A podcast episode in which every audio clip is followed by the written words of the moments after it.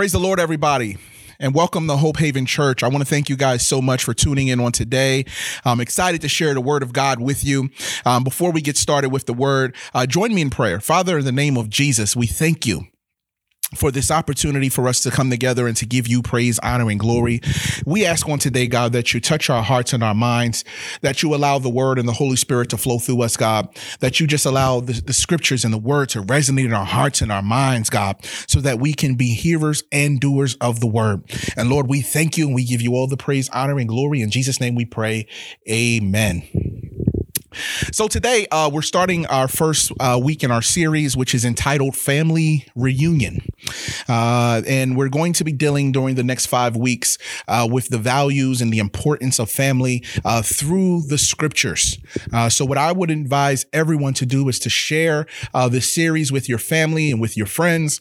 as a matter of fact, those of you that are on Facebook Live, if you just hit that share button right now, we're going to touch off on some things in the scriptures in regards to family.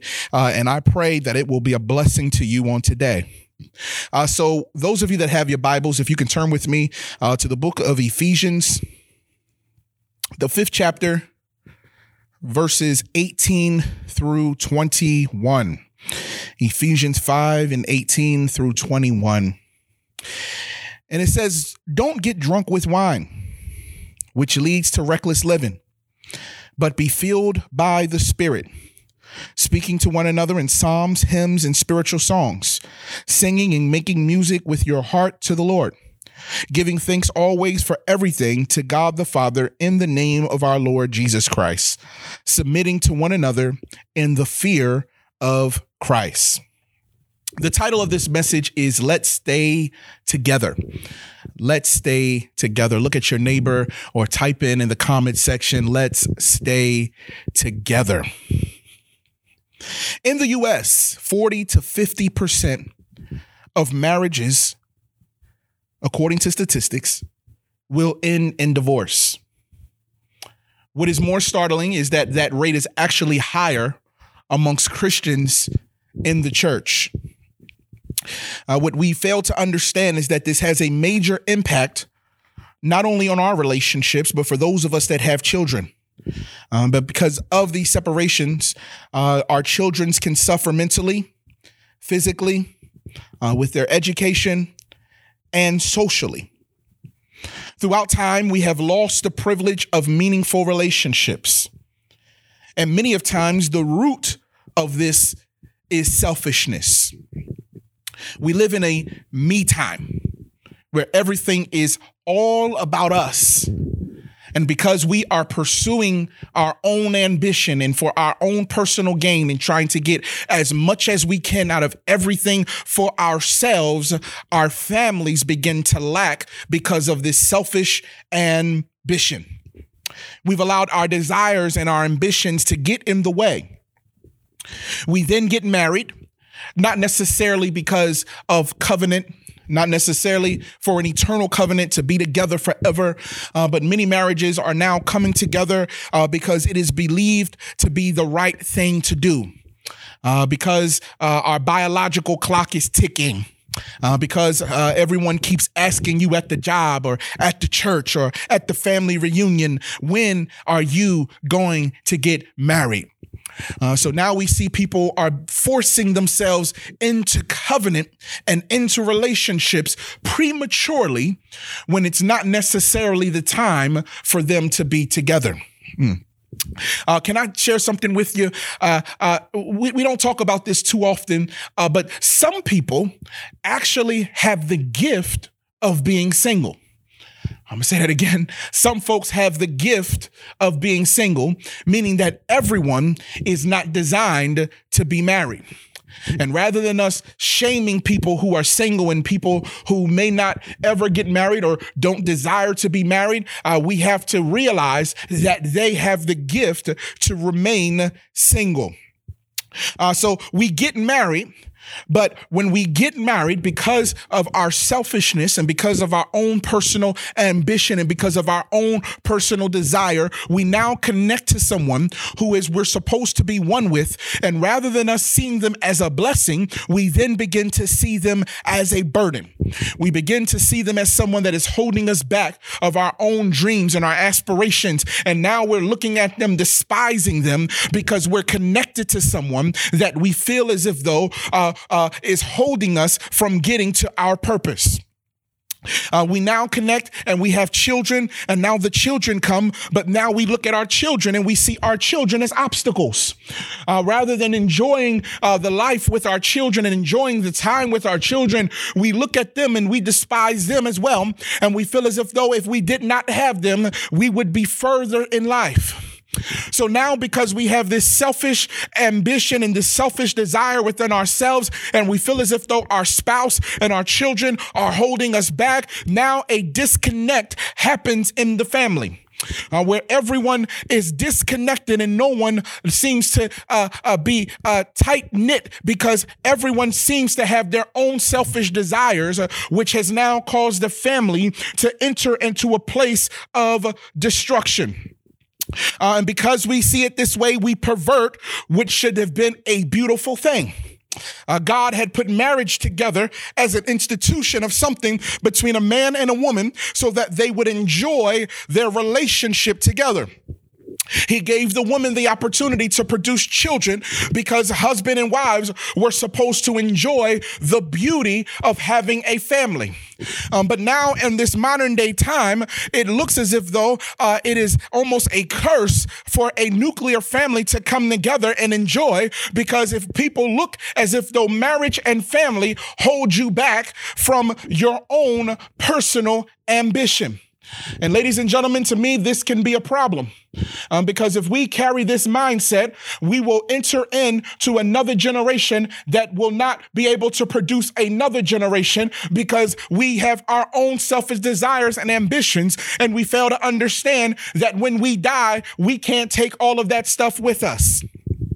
So, family is the most significant place where we live out our faith and we live out our worship. So when we go through the scriptures and we see Apostle Paul and we see Paul write in 1st and 2nd Timothy and we see Paul write in Titus and we begin to see him give the instructions of a deacon and the instructions of an elder and the instructions of a bishop, the first thing that he deals with with them whenever they're going to take a leadership role in the church is he shares with them that the most important thing that they must have intact is their family. Before you start instructing other families, you have to make sure that you have your family intact. You have to make sure that there's a connection in your home before you start getting into the businesses of someone else's home.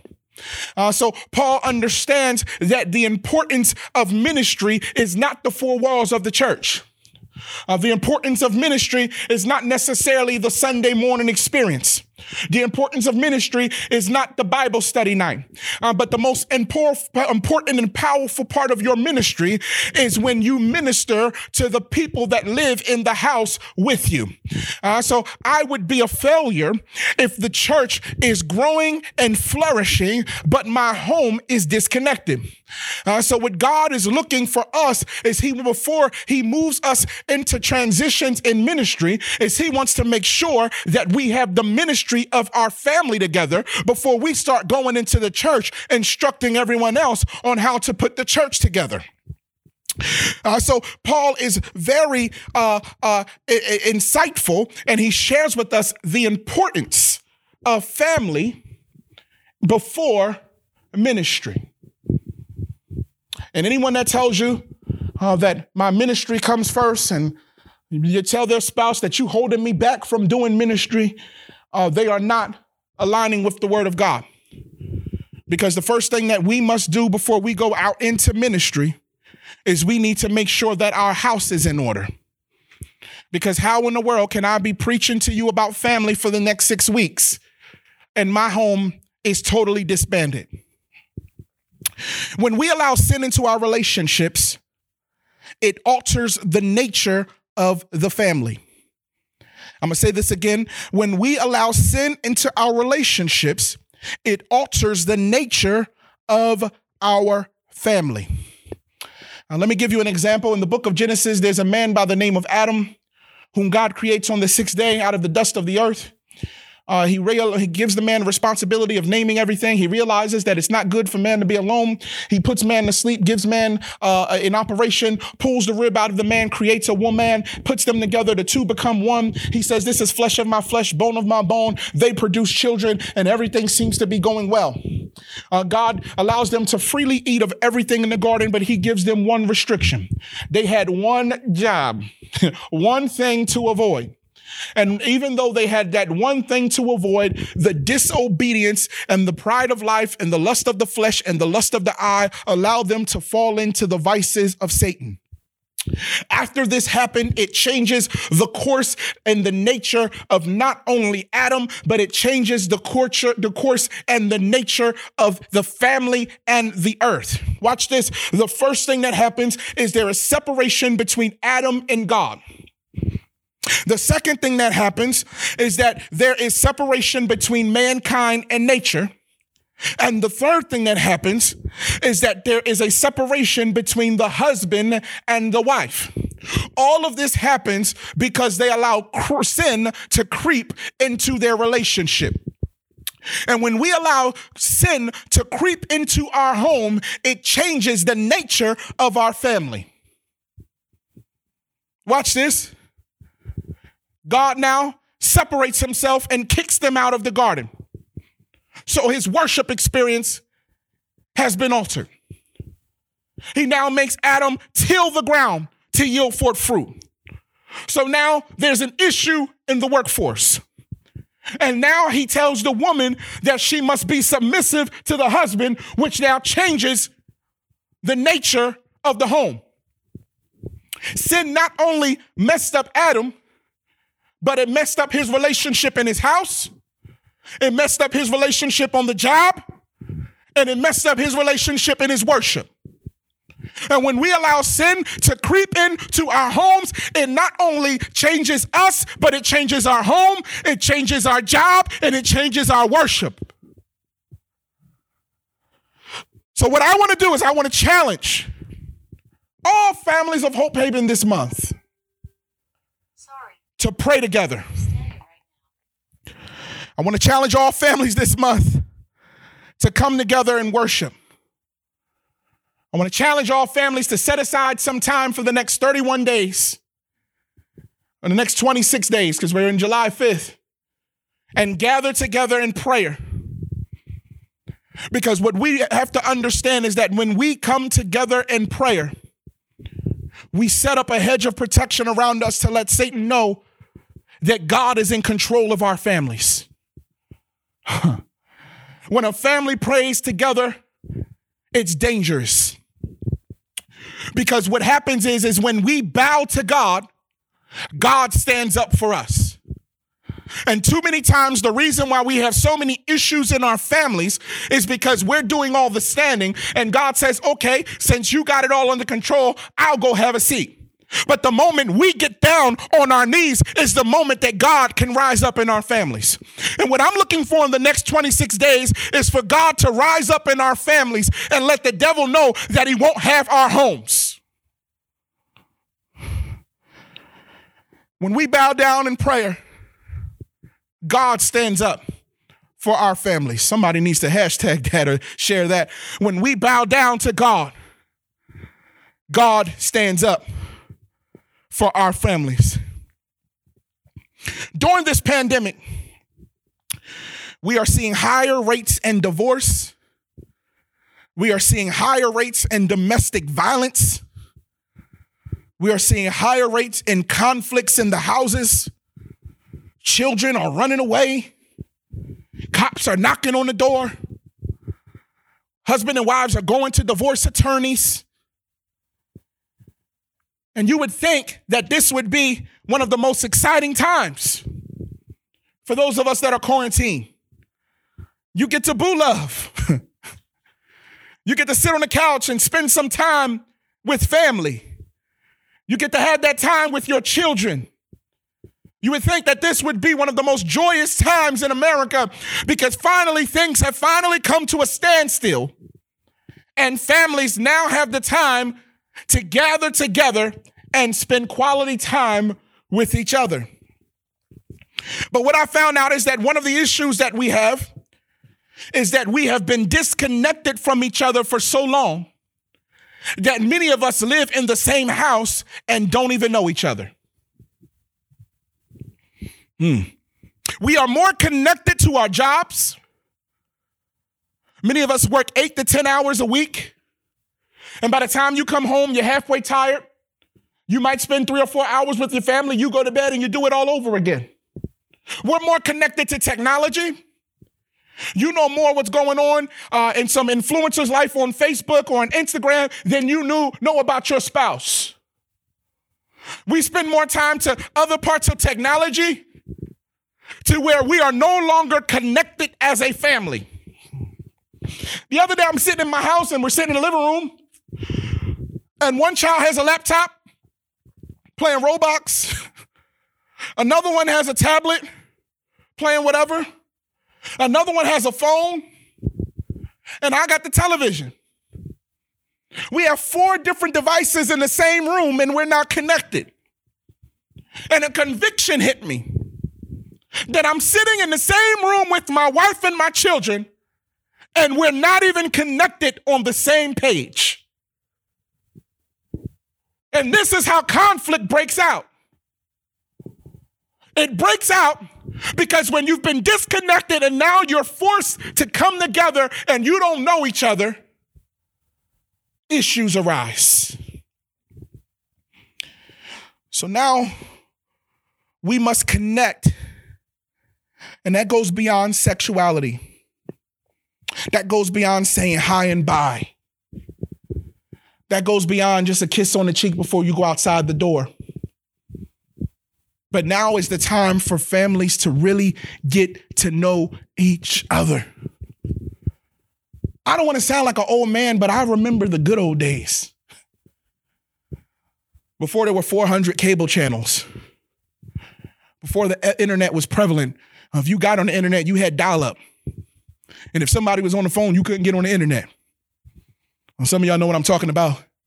I miss the good old days where uh, you didn't have a remote the child that sat closest to the television was the remote. And back in my day, uh, we didn't have a remote for the cable box. Uh, the cable box was on top of the television. And you had to press down a button in order to go to the next channel. And then you had to hit the little the little knob to go down and go to the next couple rows of the next channel. And then there was a third row. And I believe on that box it was about 40 channels. Channel 7 was ESPN. Channel 13 was uh, MTV. Channel 21 was HBO. Channel 2 was Prism. Channel 37 was BET. And you watch TV and you only had about 40 channels to choose from. Some of y'all older than me, and all y'all remember is 3, 6, and 10. And some of y'all a little way older than me, and you remember at midnight, the Star Spangled Banner would come on and the television would go off. but during that time, because of the lack of technology, the family had time to connect. My mother had a rule growing up. And the rule was I don't care where you are at six o'clock, you better be at the dinner table. So during the summer, such as a time as this, I would go out with my friends. And, and, and we'd be out all day. And when uh, I, I would tell the time by the sun, when I seen the sun go to a certain point, I pull up to my friend's house and ask him to run inside and tell me what time it is. And if it was 5:59, I had one minute to get back to 63 Hazelwood Circle. It was going to be some problems. And we would sit at the table every night, with the exception of Tuesday night, and we had the time to connect together. Thursday night was precious, valuable time in my house. At eight o'clock was the Cosby Show. At eight thirty was a different world. At nine o'clock, you went to bed. But this was the time that the family connected together. On Saturday nights, uh, we would prep for church. So we weren't hanging out too much on Saturday nights. You had choir rehearsal all day uh, during the day. Uh, but uh, Saturday nights, uh, 8 o'clock was 227.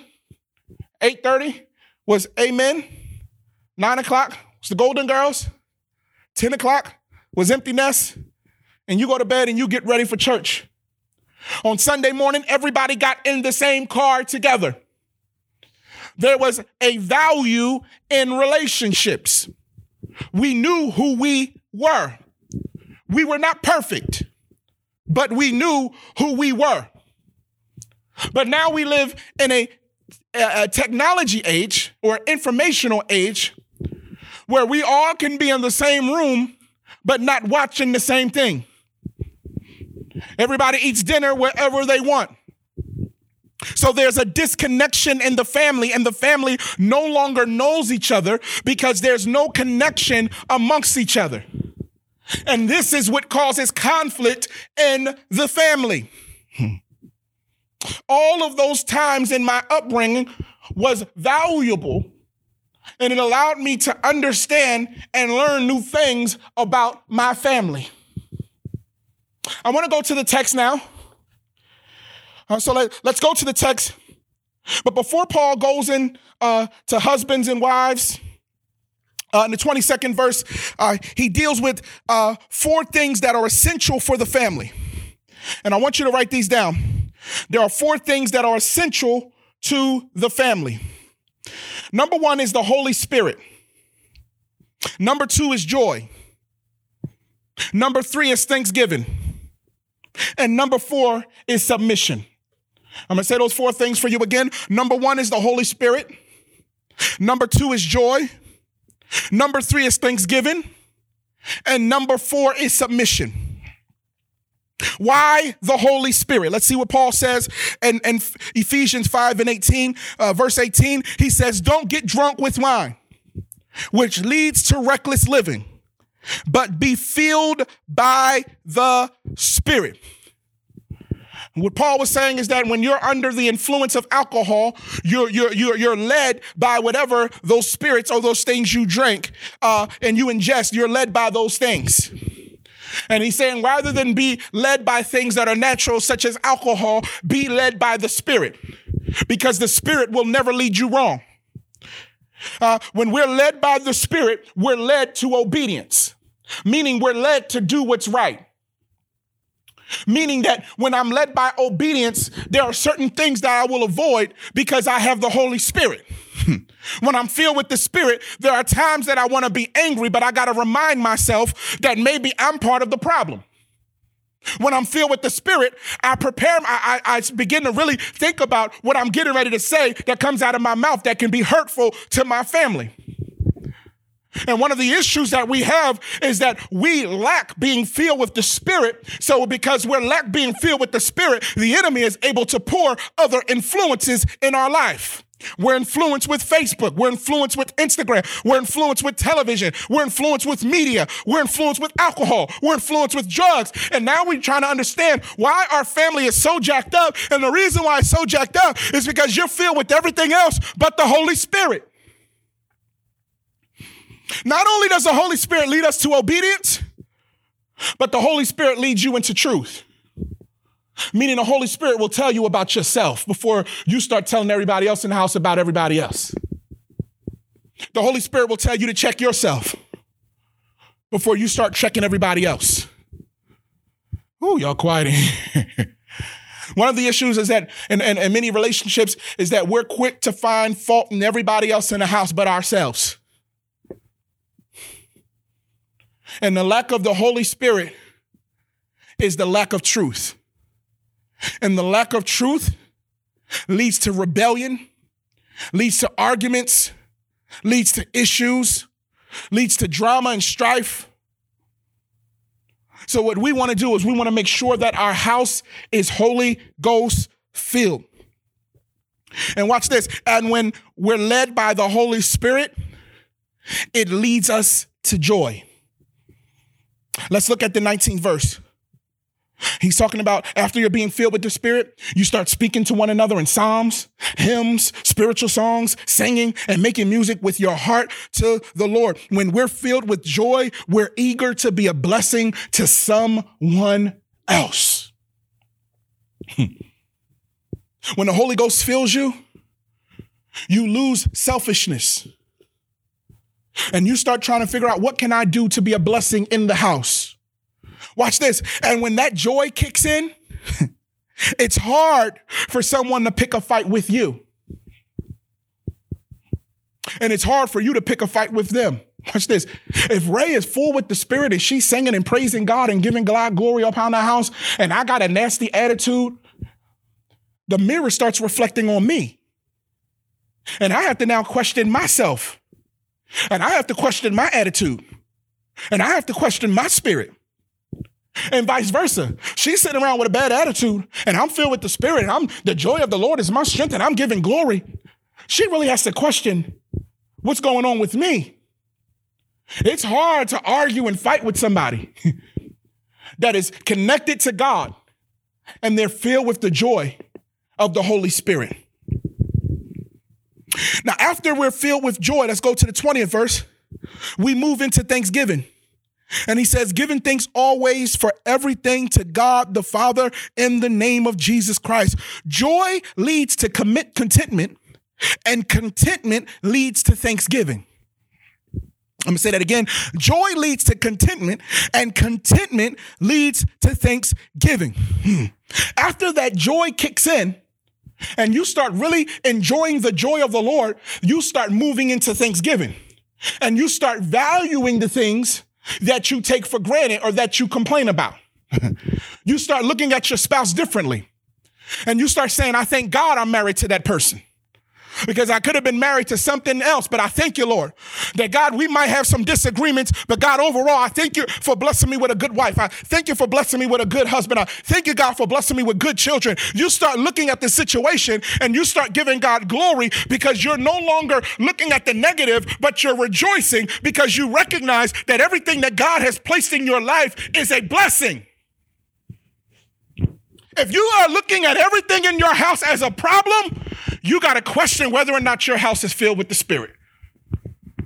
But when the Spirit of God dwells in your house, you start looking at things and you start saying, you know what? It may not be what I want, but God, I thank you that you're giving me something. I thank God for provision. I'd rather live here than live in a mansion and hate my family.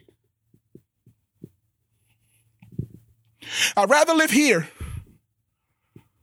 than dwell around a bunch of folks that have no love.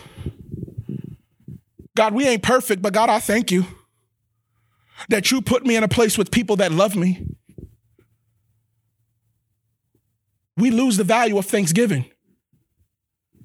We need to find ways to thank God because everything in your life is part of God's plan. Some things will be moved in time. But in the meantime, thank God for it. I don't like this house, but thank God. Because this house got love. I don't like this car, but thank God. Because it's running. I don't, I, don't, I don't like I don't like everything that's going on, but thank God. Because God, you're keeping it together. It could be worse. When the Holy Ghost fills you and God fills you with joy, you start looking at things differently and you begin to start finding thanks in everything, recognizing that God has put you in a position to still thrive. And finally, thanksgiving leads to submission. The word submit means to rank under, and it should be looked at as a blessing and not as if though it is something to be inferior. Uh, we have taken the word submission and we have made it such a negative term because we have chauvinists and we have people that don't want anybody that they have to submit under. And there's no way in the world that you can call yourself a Christian and not believe in submission because the greatest example of submission was Jesus Christ. In the book of St. John, the 13th chapter, he's sitting here with his disciples, and as he's sitting here with his disciples, he begins to wash their feet. These are sinful, reckless men, but God gets down, Christ gets down on his knees, and he serves the people that should be serving him, and he counts it not robbery. He's one in essence with the Father, but yet submits himself to the will of the Father, watch this, to meet the needs for us. This is in 1 Corinthians, the 11th chapter. He is in essence in one with God, but he submits to, to the Father to meet the needs of mankind. And it should be the same way in our relationships. We should not be looking at submission as something negative, but what I'm doing is I'm in essence equal with my wife, but it, if it requires me to do a little extra so that I can be a blessing to her and the children, then I'll do whatever is necessary and vice versa. I don't look at her as a hindrance. I hope she don't look at me as a hindrance. I don't look at her as an obstacle. I don't look at my children as a burden. I look at them as a blessing. And because I love them, I submit myself. And I'm willing to do whatever is necessary so that they can have the life that God wants them to have and a life that I can be happy to know that I did whatever I had to do to sacrifice so that they could be blessed.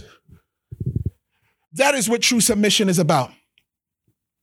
We're going to deal with the wives on next week.